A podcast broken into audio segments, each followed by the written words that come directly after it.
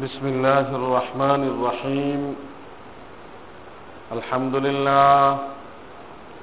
الحمد لله نحمده ونستعينه ونستغفره ونؤمن به ونتوكل عليه. ونعوذ بالله من شرور أنفسنا ومن سيئات أعمالنا. من يهده الله فلا مضل له ومن يضلل فلا هادي له. وأشهد أن لا إله إلا الله وحده لا شريك له. وأشهد أن سيدنا ومرشدنا ومعلمنا وإمامنا وقدوتنا وحبيبنا محمد صلى الله تعالى عليه وعلى آله وأصحابه أجمعين.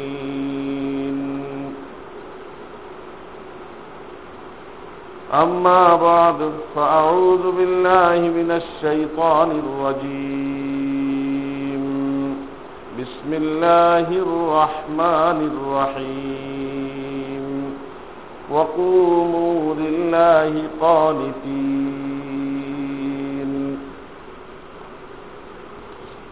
وعن أبي هريرة رضي الله عنه أن رجلا دخل المسجد ورسول الله صلى الله عليه وسلم جالس في ناحية المسجد.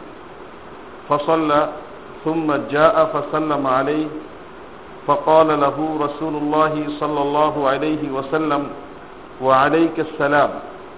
ارجع فصل فإنك لم تصلي فرجع فصلى ثم جاء فسلم فقال وعليك السلام ارجع فصل فإنك لم تصلي فقال في الثالثة أو في التي بعدها علمني يا رسول الله. فقال إذا قمت إلى الصلاة فأسبغ الوضوء ثم استقبل القبلة فكبر ثم اقرأ بما تيسر معك من القرآن ثم ارقع حتى تطمئن راكعا ثم ارفع حتى تستوي قائما ثم اسجد حتى تطمئن ساجدا ثم ارفع حتى تطمئن جالسا ثم اسجد حتى تطمئن ساجدا ثم ارفع حتى تطمئن جالسا. وفي رواية ثم ارفع حتى تستوي قائما ثم افعل ذلك في صلاتك كلها. متفق عليه. اللهم صل على محمد وعلى آل محمد كما صليت على إبراهيم وعلى آل إبراهيم إنك حميد مجيد. اللهم بارك على محمد وعلى آل محمد كما باركت على إبراهيم وعلى آل إبراهيم إنك حميد مجيد. সম্মানিত উপস্থিতি আল্লাহ সুবাহানা হুয়া তালার লাখো কোটি শুক্রিয়া। মহান আল্লাহ তালা মেহরবানি করে আমাদেরকে আগে আগে মসজিদে আসার তৌফিক দান করেছেন। শুক্রিয়া আদায় করি বলি আলহামদুলিল্লাহ। সম্মানিত উপস্থিতি আজকে আমাদের আলোচনার বিষয় হুকমুত তমানিনাতে ফিসলাহ নামাজে ধীর স্থিরতার বিধান। ধীরে সুস্থে, শান্তশিষ্টভাবে প্রত্যেকটি হুকুম, প্রত্যেকটি আমল পূর্ণাঙ্গ রূপে আদায় করার মাধ্যমে নামাজ আদায় করার নাম হচ্ছে তমানিনা। এই ধীরস্থিরতার সাথে নামাজ আদায় করা এর হুকুম কি, এর বিধান কি? শরীয়তের দৃষ্টিতে এটি কোন পর্যায়ের? সম্মানিত উপস্থিতি, মহান আল্লাহ তালার আনুগত্য প্রদর্শনের সর্বোত্তম একটি পদ্ধতি হচ্ছে নামাজ আদায় করা। নামাজ আদায়ের মাধ্যমে আমরা আল্লাহ তাল্লার বড়ত্বের কথা স্বীকার করি। তার নিকট আমরা আমাদের সমস্ত কিছু সমর্পণ করি এবং আমাদের যাবতীয় চাহিদা আল্লাহর কাছে প্রার্থনা করি, হেদায়ত প্রার্থনা করি এবং সর্বতভাবে আমরা আল্লাহর নিকট মুখাপেক্ষী। সব দিক থেকে আমরা আল্লাহর কাছে মুখাপেক্ষী আর আল্লাহ তালা আমাদের কাছ থেকে বেনিয়াজ। এই জিনিসটি প্রদর্শন করা হয় নামাজের মাধ্যমে। বন্দার আব্দিয়ত, তার দাসত্ব এবং আনুগত্য প্রকাশের অন্যতম শ্রেষ্ঠ মাধ্যম এই নামাজ। মহান আল্লাহ তালা নবীজি আকরাম সাল্লাহ আলাইসাল্লামকে মেয়েরাজে নিয়ে তার সাথে সরাসরি কথোপকথনের মাধ্যমেই নামাজের হুকুম প্রদান করেন। আল্লাহ তালা এই বিধানটি জমিনে জিব্রাইল আলাইসাল্লামের মাধ্যমে দান করতে পারতেন। সেটি আল্লাহ তালা এইভাবে করেননি, বরং নবীজিকে সশরীরে জাগ্রত অবস্থায় ফেরেস্তাদের মাধ্যমে সপ্তম আকাশ ভেদ করে আর সে আজিম পর্যন্ত নিয়ে গেছে। সেখানে সরাসরি আল্লাহর সাথে দেখা হয়, কথা হয়। ওই সময় গুটি কয়েকটি জিনিস আল্লাহ তালা রসুলকে দান করেন। তার মাঝে অন্যতম বিধান হচ্ছে উন্মতের জন্য নামাজ হাদিয়া। এই প্রেক্ষিতে একটু চিন্তা করলে নামাজের গুরুত্ব বুঝে আসে এবং আল্লাহর কাছে নামাজের মর্যাদা কোন পর্যায়ের সেটিও বুঝে আসে। বিশেষ মুহূর্তে বিশেষ দানের কদর হয় অন্যরকম।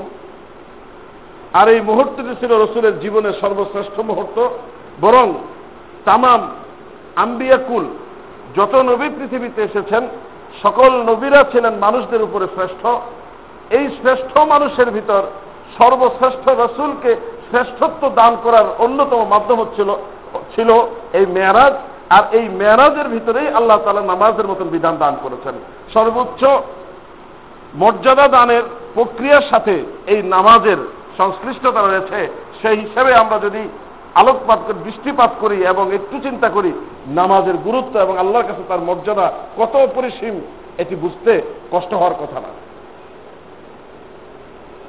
পঞ্চাশ অক্ত নামাজ সর্বপ্রথম আল্লাহ রসুলের উপর আল্লাহ তালা নির্দেশ আকারে দিয়েছেন যে তোমরা পঞ্চাশ ওয়াক্ত নামাজ আদায় করবে। আল্লাহ রসুল খুব খুশি হলেন।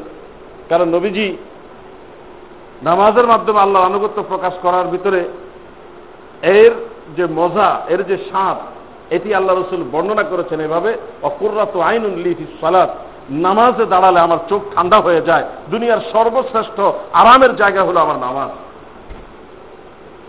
আল্লাহ রসুল খুব খুশি।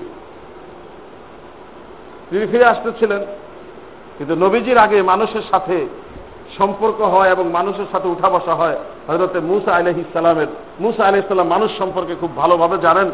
সেই হিসেবে মুসা আলহ সাল্লামের সাথে আল্লাহ রসুলের সাক্ষাৎ হলে ফেরার পথে মুসা আলহ সাল্লাম জিজ্ঞেস করেন যে, আপনি আপনার উন্মতের জন্য কি নিয়ে যাচ্ছেন? নবীজি বললেন যে, পঞ্চাশ পঞ্চাশক্ত নামাজের হাদিয়া নিয়ে যাচ্ছে। মুসা আলহ ইসলাম বলেন, ইন্না উম্মতাকে লা তুতিক। তোমার উম্মত এই পঞ্চাশক্ত নামাজ আদায় করার ক্ষমতা রাখে না। তুমি আল্লাহর কাছে যাও, আরও কমিয়ে দেওয়ার দরখাস্ত করো।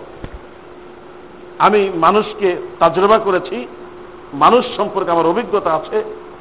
অতএব তারা পারবে না, এটা আমি পুরো পরিপূর্ণ বিশ্বাসের সাথে বলছি। তুমি আল্লাহর কাছে যাও, দরখাস্ত করো, কমিয়ে দেওয়ার জন্য। নবীজি আল্লাহর কাছে গেলেন, আল্লাহ পাঁচ অক্ত কমিয়ে পাঁচচল্লিশ অক্ত নামিয়ে আনলেন। মুসা আলাহ ইসলামের সাথে পুনরায় দেখা হওয়ার পর মুসা আলাহ ইসলাম বললেন যে, তোমার উম্মতে পাঁচচল্লিশ অক্ত পারবে না, তুমি আবারও যাও, আবারও কমিয়ে নিয়ে আসো। এইভাবে করে নয়বার ফেরত পাঠিয়েছেন। পাঁচ অক্ত করে কমতে কমতে শেষ পর্যন্ত পাঁচ অক্তের ভিতরে এসে স্থির হয়। মুসা আলাইসাল্লাম বললেন, আমি মানুষ সম্পর্কে পূর্ণ ধারণা রাখি মানুষকে পরিপূর্ণরূপে আমি যাচপড়তাল করেছি। মানুষ সম্পর্কে আমার তাজরবা খুব স্পষ্ট। তারা তাও পারবে না। তুমি যাও, আবারও কমানোর দরখাস্ত করো। আল্লাহ রসুল বলেন, এবার যাইতে আমার লজ্জাবোধ হয়। আল্লাহ রসুল আর যান নেই। পাঁচ অক্টে স্থির হয়েছে। হাদিসে এসেছে, আল্লাহ তালার পক্ষ থেকে নবীর উপর ওহি এসেছে, পঞ্চাশ ওক্তের জায়গায় পাঁচ ওক্ত এসে স্থির হলো। এই পাঁচ ওক্ত নামাজও যদি কোনো ব্যক্তি গুরুত্ব দিয়ে সুন্দরভাবে আদায় করে, তাহলে পঞ্চাশ ওক্ত আদায় করলে যে সব হতো, এই পূর্ণ সব আমি তাদেরকে দান করব। অন্য হাদিসে এসেছে সালাওয়াতুল খামস ওয়াল জুমুআতু ইলাল জুমুআতি রমাদান ইলা রমাদান মুকাফিরাতুন লিমা বাইনাহুম। পাঁচ ওয়াক্ত নামাজ, দুই নামাজের মধ্যবর্তী সময়, এক জুমা থেকে অন্য জুমা, দুই জুমার মধ্যবর্তী সময় এবং এক রমজান থেকে অন্য রমজান, দুই রমজানের মধ্যবর্তী সময়। এই দুই দিকের আমলটি যদি কোনো বন্দা সুন্দর করে নিয়মিতভাবে আদায় করে, তাহলে মধ্যবর্তী সময়ের গুণাখাতার কাফারা হয়ে যাবে আমলগুলো। এর সময়ের যে গুণা হবে, আল্লাহ তালা গুণা মাফ করে দেবে নামাজের মাধ্যমে এক রকমের সম্পর্ক স্থাপনা আল্লাহর সাথে বন্দার, যে বন্দা একটা একটা করে আরাধনা আল্লাহর কাছে করে, আর এই আরাধনার একটা একটা করে জবাব আল্লাহ তালা বন্দাকে দান করেন। হাদিসে কুৎসিতে আছে, নবী আকরাম সাল্লাহ সাল্লাম বলেন, আল্লাহ তালা নিজে এরশাদ করছেন, আমি নামাজকে আমার মাঝে এবং আমার বন্দার মাঝে অর্ধেক করে ভাগ করেছি। আর আমার বন্দা আমার কাছে যা চাইবে আমি তাকে তাই দান করব। বন্দা যখন বলে, আলহামদুলিল্লাহ রবিল্লা আলমিন সকল প্রশংসা আল্লাহ তালার যিনি এই বিশ্বজগতের প্রতিপালক। আল্লাহ তালা সাথে সাথে তার জবাব দান করেন হামিদানি আব্দি, আমার বন্ধা আমার প্রশংসা করল। অর্থাৎ সে যে প্রশংসা করেছে, এই প্রশংসা কবুল করেছি আমি এবং এই প্রশংসা আমি পেয়েছি, এটা আমি স্বীকারও করলাম। বন্দা যখন বলে আল্লাহ রহমান রাহিম। ওই আল্লাহ, যিনি অতীব দয়ালু, সর্বশ্রেষ্ঠ মেহরবান। আল্লাহ তালা বলেন মর্যাদানি আব্দি, আমার বন্দা আমার প্রকৃত মর্যাদা দান করল। এরপর বন্দা যখন বলে, মালিক ইয়াউমিদ্দিন, ওই আল্লাহ যিনি বিচার দিবসের মালিক, কেয়ামত দিবসের মালিক, প্রতিদান দিবসের মালিক। আল্লাহ তালা বলেন আপনা আলাইয়া আব্দি, আমার বন্দা প্রকৃত প্রশংসা আমার উপর করল অর্থাৎ তার প্রশংসা আমি শুনেছি, এবং সে যে প্রশংসা করেছে এই সাক্ষ্য আমি দান করলাম, তার প্রশংসা আমি কবুলও করলাম, আর আল্লাহর প্রশংসা বন্দা যখন করবে, আল্লাহ তালা অটোমেটিকলি তার জন্য পুরস্কার ঘোষণা করে। এরপর বন্দা বলে ইয়া কানা আবুদুয়া ইয়া কানাস্তাইন একমাত্র, আমরা একমাত্র আপনারই আবাদত করি, এবং আপনার কাছেই সাহায্য প্রার্থনা করি। আল্লাহ তাআলা বলেন, হাদা বাইনি ও বাইনা আব্দি ওয়ালি আব্দি মা সাল এই যে কথাটি, এই আবাদত তারা করতেছে আর আমারই আবাদত করতেছে, আমি আবাদত পাচ্ছি, আমার কাছে সাহায্য চায়, আমি সাহায্য করব এই বিশ্বাসে, এটি একটা চুক্তি হয়ে গেল আমার মাঝে এবং আমার বন্দার মাঝে। আমার বন্ধু আমার কাছে যাই প্রার্থনা করবে, আমি তাকে তাই দান করব। এরপর এই দিন সিরাত আল মুস্তাকিম সিরাত আল্লাদিন আমতা আলিহিম সরল পথের দিশা আপনি আমাদেরকে দান করুন। ওই পথ, যেই পথে চলে গিয়েছেন আপনার নিয়ামত প্রাপ্ত বন্দারা, নবী, সিদ্দিক, সোহাদা ইত্যাদি। যারা বিভ্রান্ত হয়েছে, নাসারা এবং যাদের উপর আপনার ক্রোধ এসেছে, ইহুদি, এদের রাস্তায় নয়, বরং নবীদের রাস্তায় আপনি আমাদেরকে পরিচালিত করুন। এই হেদায়ত আপনার কাছে আমরা চাই।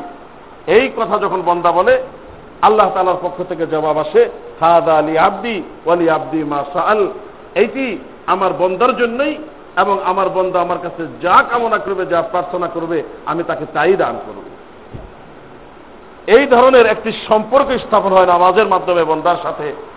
রসুলের এই কথাগুলোর উপর যদি একজন প্রকৃত নামাজি ব্যক্তির বিশ্বাস স্থাপন হয়, তখন সে আল্লাহর কাছে যখন কথা বলবে, আল্লাহর প্রশংসা যখন করবে, তখন আল্লাহ যত মহান, ওই মহান বাণী দিয়ে আল্লাহর প্রশংসা করতে হবে এবং ওই অভিব্যক্তিটা, মানসিক অবস্থাটা ঠিক ওই পর্যায়ে আসা উচিত।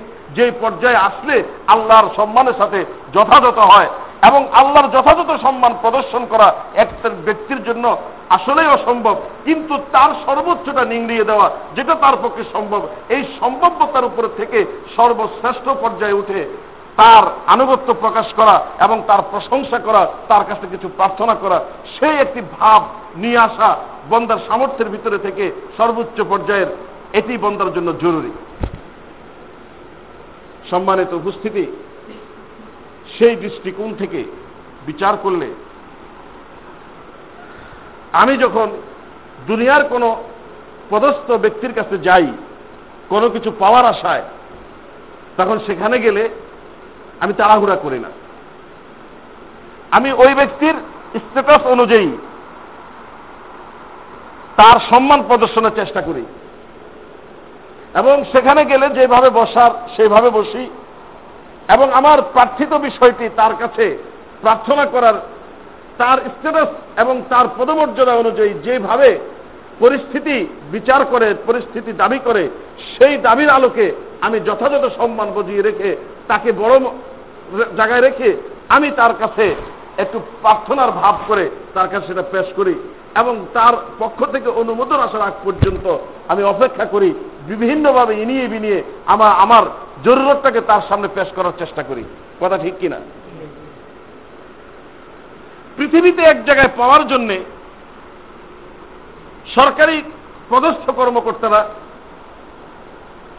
প্রজাতন্ত্রের ভিতরে জনগণের যে মাল সম্পত্তি, জনগণের যে অধিকার, তারা এই অধিকারগুলোকে হেফাজত করার এবং নির্বাহ করার একটা ক্ষমতা পেয়েছে। মূলত মালিক কিন্তু জনগণ।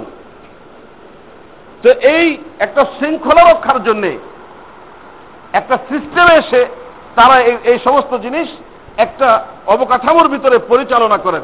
আমি আমার জিনিসটি চাইতে যাই, আর আমার জিনিসটি আমি আমার অধিকারটা পাওয়ার জন্য তার কাছে কত ইনিয়ে বিনিয়ে, কত সুন্দর ভাবমর্যাদা রক্ষা করে তার মর্যাদার দিকে তাকিয়ে আমি কত সুন্দরভাবে সেখানে একটা সিস্টেমের, একটা নিয়মের অনুবর্তিতায় আমি আবদ্ধ হই এবং একটা নিয়ম ফলো করে চলি। আমি আমার জিনিসটি পাওয়ার জন্য যদি এরকম রক্ষা করি, তাহলে মূলত জলে স্থলে, আকাশে এবং জমিনে যত কিছু আছে, সমস্ত কিছুর একচ্ছত্র অধিপতি আল্লাহ তালা আল্লাহ তালার মালিকানার থেকে আমি আমার প্রয়োজনটা মেটানোর জন্য যখন কিছু চাইব এবং আমার প্রয়োজন, আমার জরুরত, আমার যা ছাড়া উপায় নেই, সেই অবস্থায় উঠে যখন আল্লাহ কাছে আমি কিছু প্রার্থনা করব, তখন আমার ভাব, অবস্থা কেমন হওয়া উচিত? একটু বিবেক, বেশি বিবেক খাটানোর প্রয়োজন নেই। ন্যূনতম বিবেক যার আছে, তার সে, তার বিবেকে বলবে জগতের আমার জিনিসটা পাওয়ার জন্য যদি আমি আমার নির্বাহী ক্ষমতার অধিকারী যিনি তার কাছে গেলে এই পর্যায়ে উঠি, তাহলে যিনি আল্লাহ তালা সমস্ত কিছুর মালিকানা সত্য যার তার কাছ থেকে আমার জরুরত আমি যা ছাড়া বাঁচব না, সেটা পাওয়ার জন্য কি ধরনের আকুতি এবং কি ধরনের অবস্থার সৃষ্টি করা দরকার, সেটি সাধারণ দৃষ্টিতেই বুঝে আসার কথা। কোন এক জায়গায় গেলে তাড়াহুড়া করি না মজলিসের আদব রক্ষা করি, ব্যক্তির আদব রক্ষা করি, তার মেজাজ, মর্জি কেমন সেটা আগের থেকে খোঁজখবর নিয়ে সেইভাবেই আমি আচরণটা করার চেষ্টা করি।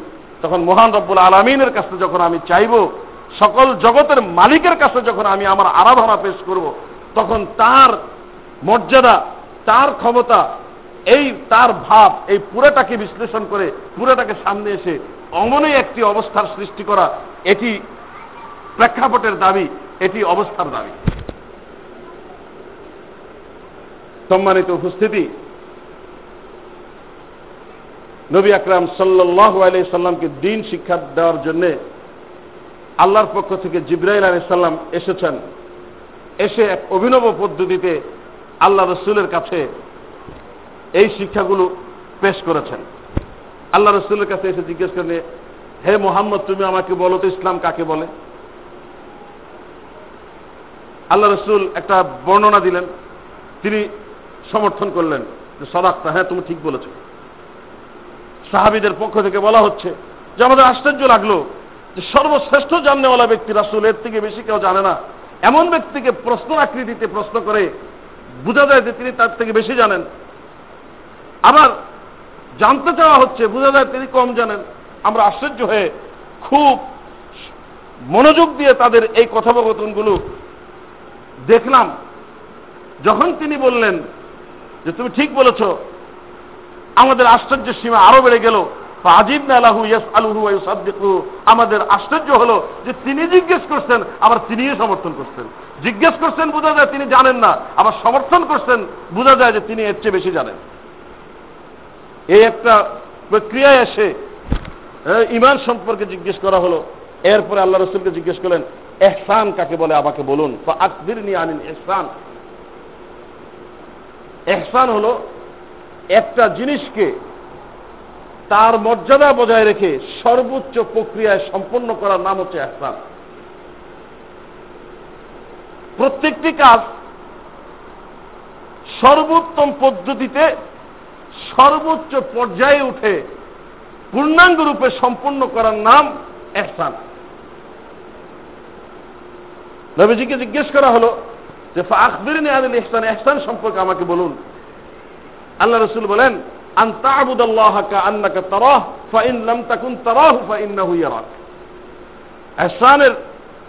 একটা সংজ্ঞা এরূপ যে, তুমি আল্লাহর ইবাদত করবে এমন মানসিকতা নিয়ে, এমন ভাবে আল্লাহর ইবাদত করবে যেমন তুমি আল্লাহকে দেখছ, আল্লাহকে দেখে দেখে আবাদত করছ। মুরাকাবা মুসাহাদা ফাইনলাম তাকুন তারা, যদি তুমি তাকে দেখতে নাও পাও তখন তোমার এই কিন্তু অবশ্যই আছে, তিনি তোমাকে দেখছেন, তিনি তো তোমাকে দেখছেনই।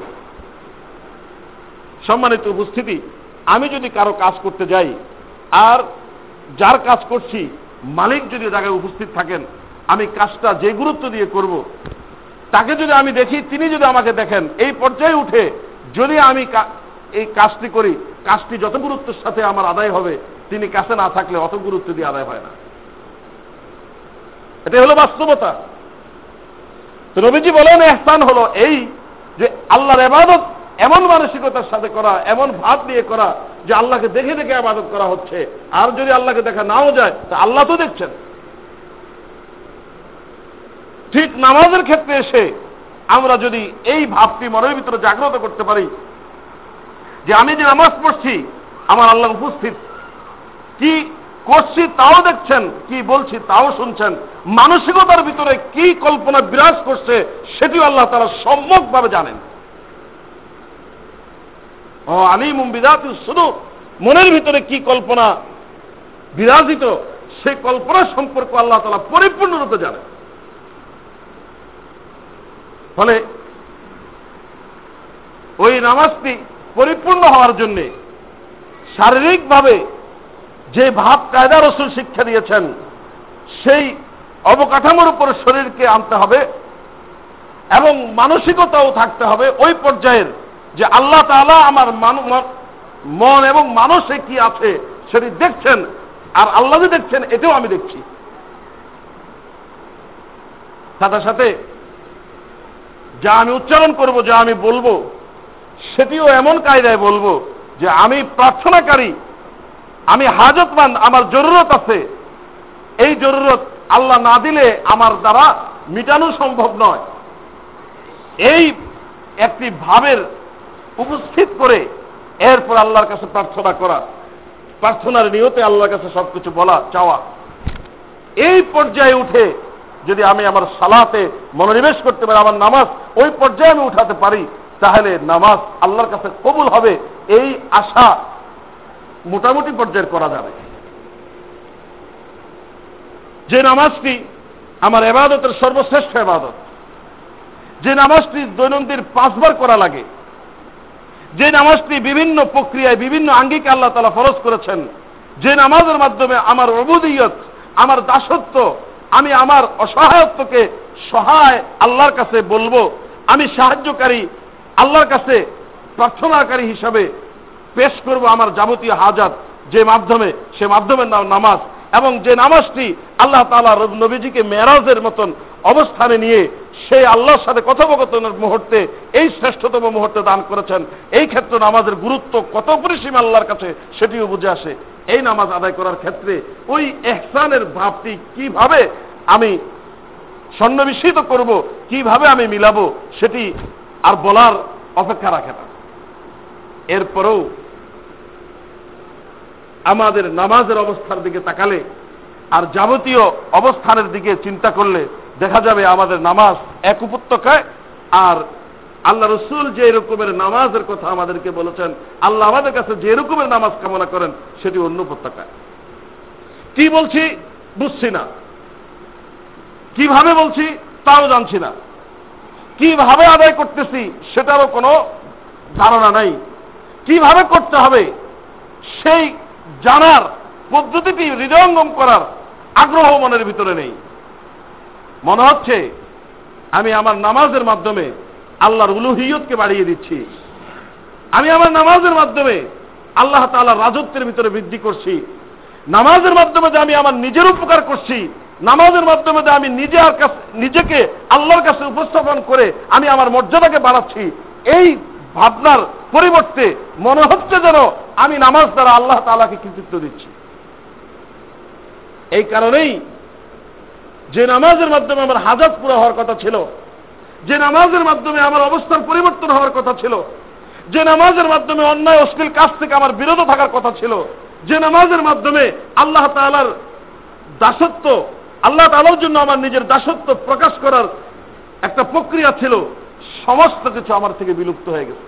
নামাজও পড়ছি, অন্যায় কাজ আমার দ্বারা হচ্ছে। নামাজ অন্যায় কাজ থেকে আমাকে বিরত করছে না, অথচ আল্লাহ তালা দাবি করে বলেছেন, ইন্না সলাতা তানহা আনিল ফাহশাই ওয়াল মুনকার। যাবতীয় অশ্লীল এবং নিষিদ্ধ কাজ থেকে নামাজ, নামাজিকে বিরত রাখে। নামাজির উপস্থিতি নামাজি আছে, কিন্তু নামাজও পড়ছে। এই নামাজি যেভাবে নামাজ পড়তেছে, আবার ঠিক একইভাবে আল্লাহ তালা নাফরমানি করতেছে। এই যে বৈপরীত্য, এই বৈপরীত্যের একটাই মাত্র কারণ, যেইভাবে আল্লাহ তালা আমাদের কাছ থেকে নামাজ চান, যেই নামাজ রসুল শিক্ষা দিয়েছেন, সেই নামাজের উপস্থিতি আমাদের ভিতরে নেই। আমরা ওই নামাজ পড়ছি না। আমরা নামাজ পড়ছি যতটুকু পাচ্ছি, ততটুকু। ফলশ্রুতিতে নামাজের যে প্রভাব, নামাজের যে প্রতিক্রিয়া, নামাজের যে একটি সামারা একটি ফলাফল, সেটি আমরা পাচ্ছি না। এই নামাজের ফল আমাদেরকে স্পর্শ করছে না। সম্মানিত উপস্থিতি, আমি নামাজ না পড়লেও আল্লাহ কিছু এসে যায় না। নামাজ পড়লেও আল্লাহ তালা কিছু এসে যায় না।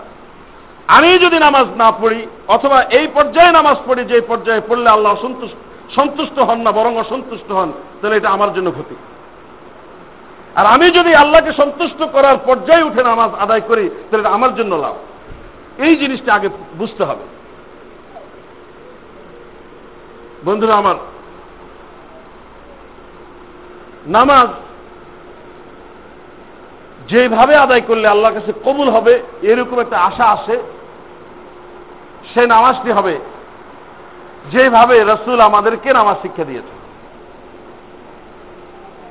বন্ধুরা আমার, হজ জাকাত রোজা ইমান এগুলো আমল, ইসলামের রুকন। যা ছাড়া ইসলামের অস্তিত্ব কল্পনা করা যায় নামাজ ইসলামের রুকন। হজের মতন গুরুত্বপূর্ণ রুকনও আল্লাহ তালা ওহির মাধ্যমে রসুলকে শিখিয়েছেন। জাকাত আদায়ের ওহির মাধ্যমে শিখিয়েছেন সব কিছু কিন্তু নামাজ এত গুরুত্বপূর্ণ, আল্লাহ তালা জিব্রাইলকে পাঠিয়ে, জিব্রাইলকে দিয়ে ইমামত করিয়ে এরপরে রসুলকে শিক্ষা দিয়েছেন। তাহলে নামাজের শিক্ষাটা কত গুরুত্বপূর্ণ? এই অবস্থাতে চিন্তা করল বুঝে আসার জন্য বড় বেরেনি হওয়ার প্রয়োজন নাই। অল্প বেরেন থাকলে বুঝে আসার কথা।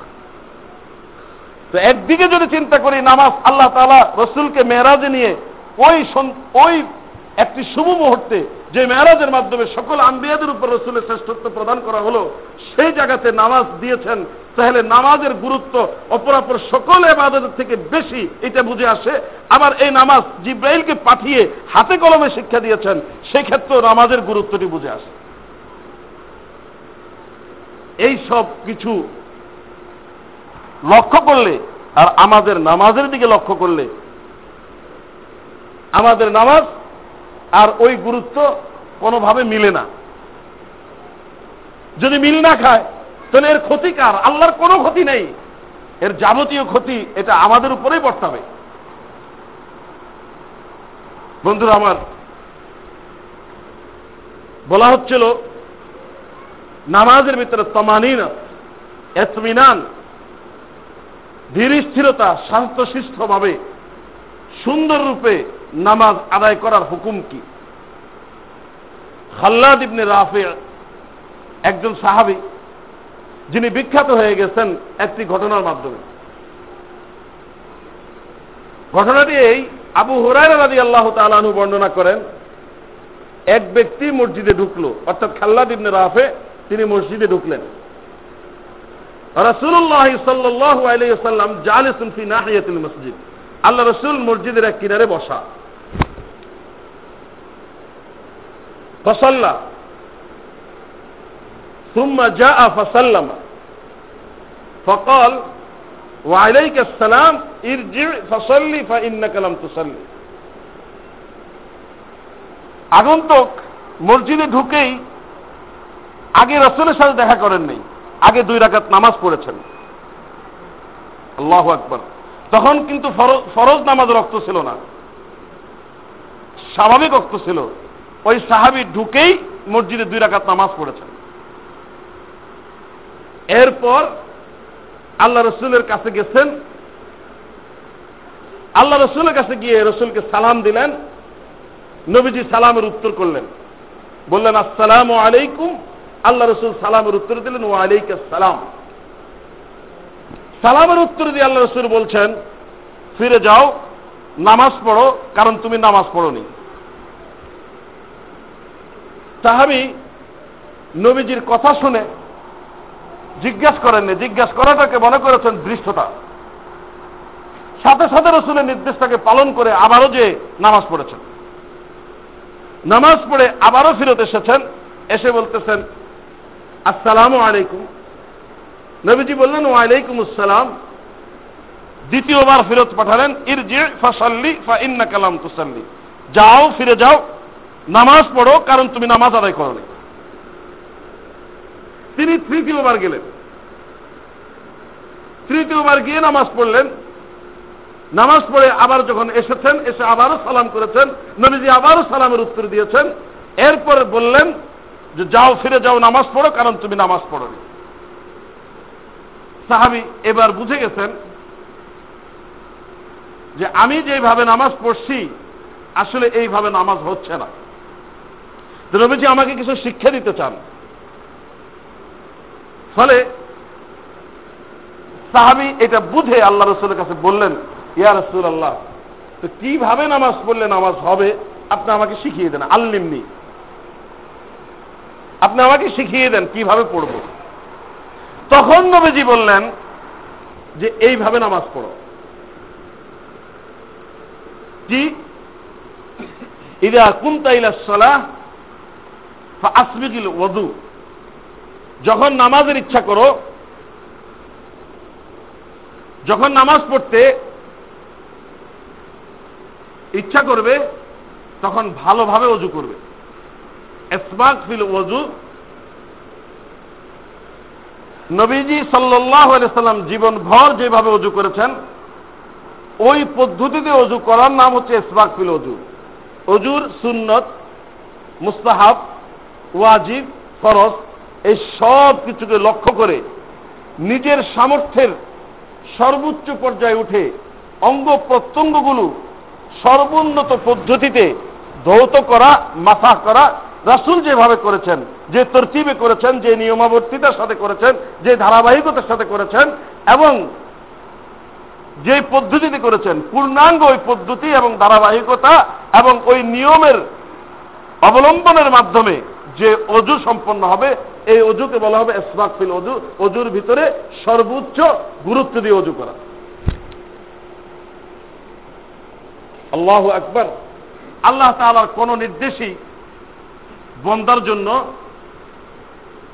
অকল্যাণের নয়, বরং কল্যাণের, প্রভূত কল্যাণের। নবীজি যে কাজগুলো করেছেন, একটা কাজের ভিতর এমন পাওয়া যাবে না যার ভিতরে কোনো ফায়দা নাই, বরং বিভিন্ন দিক থেকে বিভিন্ন রকমের ফায়দা আছে, সেটি সব বুঝে আসে। আল্লাহ রসুল বলেন, একজন ব্যক্তি অজু করতে গিয়ে যখন তার চেহারা ধোবে চেহারা দ্বারা কৃত সমুদয় গুণা অজুর পানির সাথে ঝরঝর করে ঝরে পড়ে যায়। যখন হাত দৌত করবে, হাত দ্বারা কৃত গুণা সমূহ অজুর পানির সাথে ঝরঝর করে ঝরে পড়ে যায়, সর্বশেষ পানি যেরকম যখন টপকায়া পড়ে, সর্বশেষ গুণাটিও টপকায়ে পড়ে যায়। এইভাবে অজুর অঙ্গ প্রত্যঙ্গগুলো দোয়া শেষ করার পর, হাত্তা ইয়াখরুজে নাকিয়াম মিনাল জুনুব অজু শেষ, গুনাহ থেকে পুত পবিত্র হয়ে, সম্পূর্ণ পবিত্র হয়ে সে বের হয়ে আসে, তার আর কোনো গুণা বাকি থাকে না। আল্লাহ রসুল বলেন, আমি আমার উম্মতকে জান্নাতে প্রবেশ করিয়ে এরপরে জান্নাতে যাব। তাহলে জিজ্ঞেস করলেন, ইয়া রসুল আল্লাহ আপনি আপনার উম্মতকে চিনবেন কীভাবে? নবীজি বললেন, একটা বিশাল ঘোড়ার পাল, শত শত ঘোড়া, সবগুলো ঘোড়ার রং একরকম। এর ভিতরে একটা ঘোড়া আছে, যার পায়ের রং আর কপালের রং ভিন্ন। সবগুলো কালো রঙের ঘোড়ার ভিতরে সাদা পাও এবং সাদা কপাল বিশিষ্ট ঘোড়াকে চিহ্নিত করা, এটা কি কষ্টকর? সাহাবারা বললেন, ইয়া রসল্লা না, এটা কষ্টকর না, এটা সম্ভব। এক হাজার ঘোড়ার ভিতরে একটা ঘোড়ার কালার যদি ভিন্ন হয়, তাহলে এক রঙের এক হাজার ঘোড়ার ভিতরে একটা ঘোড়াকে চিহ্নিত করা, এটা সহজ। জাহান নামের ভিতরে অন্ধকার, কারণ জাহান নামের আগুন কালো এবং অন্ধকার, কথা ঠিক। কিন্তু আমার উম্মতের যারা নামাজের উদ্দেশ্যে বা অজু করেছে, নিয়মিতভাবে রাসুলের ধর্মানু পদ্ধতিতে নিয়মানুবর্তিতার সাথে যারা অজু সম্পন্ন করেছে, এই অজুর কারণে, অজুর অঙ্গ প্রত্যঙ্গগুলো এক নুরানি ঝলকের সাথে ঝলঝল করে জ্বলতে থাকবে। জাহান নামে নিক্ষিপ্ত হওয়ার পরও অঙ্গ প্রত্যঙ্গগুলো এরকম ভাবে জ্বলতে থাকবে। অজুর অঙ্গ প্রত্যঙ্গকে দিয়ে আমি তাদেরকে চিহ্নিত করতে পারব এবং ধরে ধরে এগুলো জান্নাতে পাঠাবো।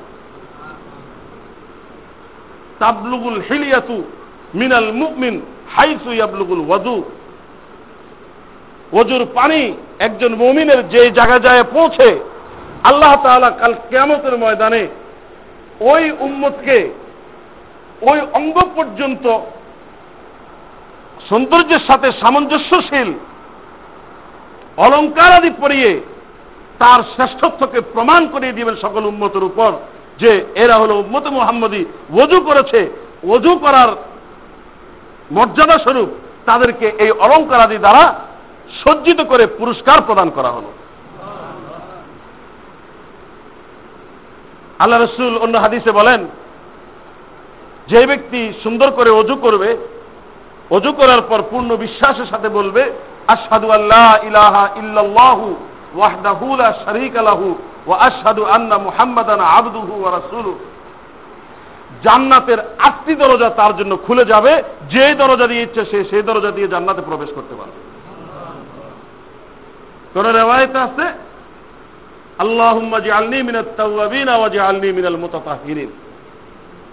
সম্মানিত উপস্থিতি, ওযু এটি মৌলিক কোনো এবাদত নয়, অন্য এবাদতের একটি ভূমিকা। ভূমিকার পালনের মাধ্যমে যদি এত বড় পুরস্কার পাওয়া যায়, তাহলে যে এবাদতের ভিতরে মৌলিকত্ব আছে, মৌলিক এবাদতের মর্যাদা আল্লাহর কাছে কত অপরিসীম, সেটি একটু চিন্তা করলে বুঝে আসার কথা। তো নবীজি বললেন, যখন তুমি নামাজ আদায় করার ইচ্ছা করো, তখন পরিপূর্ণ রূপে অজু করবে। সুম্মাস তাকবিল কিবলা, অতপর কেবলামুখী হবে। ফকাব্বির, অতপর আল্লাহ একবার বলবে।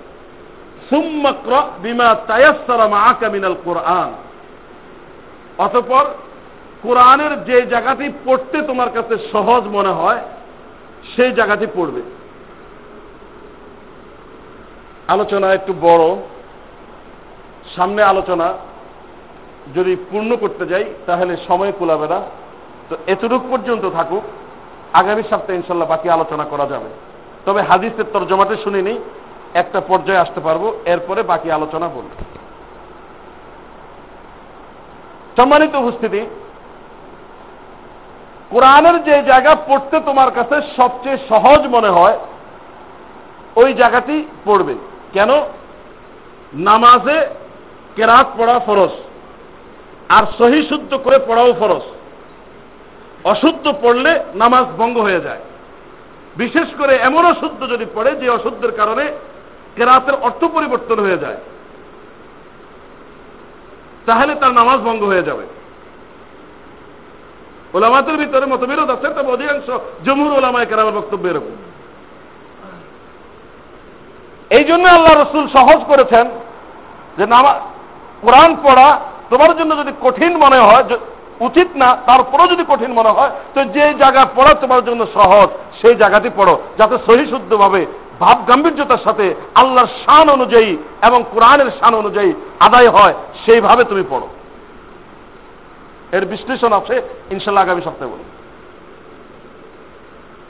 এরপর যখন কেরাত পড়া শেষ হবে, সুম্মার কা, তুমি রুকু করো। হাত্তা তাতমাইন্না রাকে আন রুকু করবে, একেবারে পরিপূর্ণ দৃঢ়স্থিরতার সাথে রুকু করবে, সম্পূর্ণরূপে রুকু করবে। মাথা, কোমর, পিঠ বরাবর পায়ের গোছা থেকে হাঁটু হয়ে কোমর পর্যন্ত বরাবর হাত দ্বারা ধরবে এবং প্রত্যেকটা অঙ্গ রুকু করলে যে জায়গায় যাওয়ার কথা সেই জায়গায় যাবে এবং স্থিরতার সাথে সেখানে একটু দেরি করতে হবে। এবং নির্ধারিত যে তসবি, এই তসবিটা পড়ার সময়টা অন্তত দেরি করতে হবে। এই হলে এতমিনান হবে। সুম্মার ফা এরপর উঠবে হাত্তা তাস্তাবিয়া কয়মান, সোজা হয়ে দাঁড়াবে। দাঁড়াইলে যে অঙ্গ জোড়াগুলো রুকু করার কারণে বিকৃত হয়ে গেছিল জায়গা থেকে পরিবর্তন হয়ে গেছিল, দাঁড়াইলে পরে ওই জায়গাগুলো, ওই অঙ্গগুলো ওই জায়গা মতন ফিরত আসতে হবে। এবং এখানে দাঁড়িয়ে রসুল যে তসবি পড়েছেন, ন্যূনতম তসবিটি পড়ার মতন সময় দেরি করতে হবে। এরপর সেজদা করবে। হাত্তা তাতমাইন না জালেসান, সাজেদান। এতমিনানের সাথে সেজদা করবে। এরপর সুম্মার ফা হাত্তা তাতমাইন না জালেসান এতমিনানের সাথে বসতে হবে। এরপর আবার সেজদা করবে। এরপর এতমিনের সাথে বসতে হবে। এরপর দাঁড়াবে। এইভাবে পুরা নামাজ সম্পূর্ণ করবে। সম্মানিত উপস্থিতি, ওই সাহাবি মসজিদে প্রবেশ করেছেন, নামাজ পড়েছেন। রুকু করেছেন, সেজদাও করেছেন, কেরাতো পড়েছেন সব কিছু করেছেন। এরপরেও আল্লাহ রসুল বলেছেন, তোমার নামাজ হয়নি, নামাজ আবার পড়ো। কেন? যে তিনি একটু তাড়াতাড়ি করেছিলেন। এই এতমিনান ধীর স্থিরতা শান্তশিষ্ট, পরিপূর্ণভাবে পরিলক্ষিত হয়নি নামাজের ভিতরে। আল্লাহ রসুল পরপর তিনবার ফেরত পাঠিয়ে তারপরে তাকে শিক্ষা দিয়েছেন। শান্তশিষ্টভাবে ধীর স্থিরতার নামাজের ভিতরে কতটুকু গুরুত্ব, এই হাদিস থেকে স্পষ্টভাবে প্রমাণ করে ওলামায় কেরামের বড় দল বলেছেন মহাত্মিক ওলামায় কেরাম বলেছেন, নামাজে কেরাত, দাঁড়ানো, সেজদা এবং রুকু যেরকম ভাবে রোকন, একটা না হলে নামাজ হবে না। এতমিনানও নামাজের ভিতরে রোকন, এতমিনান না পাওয়া গেলে নামাজ হবে না। এবার আমরা বুঝব যে নামাজ কেন আমাদেরকে অশ্লীল এবং অন্যায় কাছ থেকে বিরত রাখে না। আমার নামাজ কেন আমাকে আমলিভাবে উন্নত করে না? আমার নামাজ কেন আমাকে ইমানিভাবে উন্নত করে না? আমার নামাজ কেন আমার চরিত্র সংশোধন করে না? আমার নামাজ কেন আমাকে ইমানদার বানায় না? আমার নামাজ কেন আমাকে আল্লাহর সাথে সম্পর্ক স্থাপন করে না? আমি সব করছি নিজের ইচ্ছা মতো। রাসুলের নিয়মের অনুবর্তিতা নাই।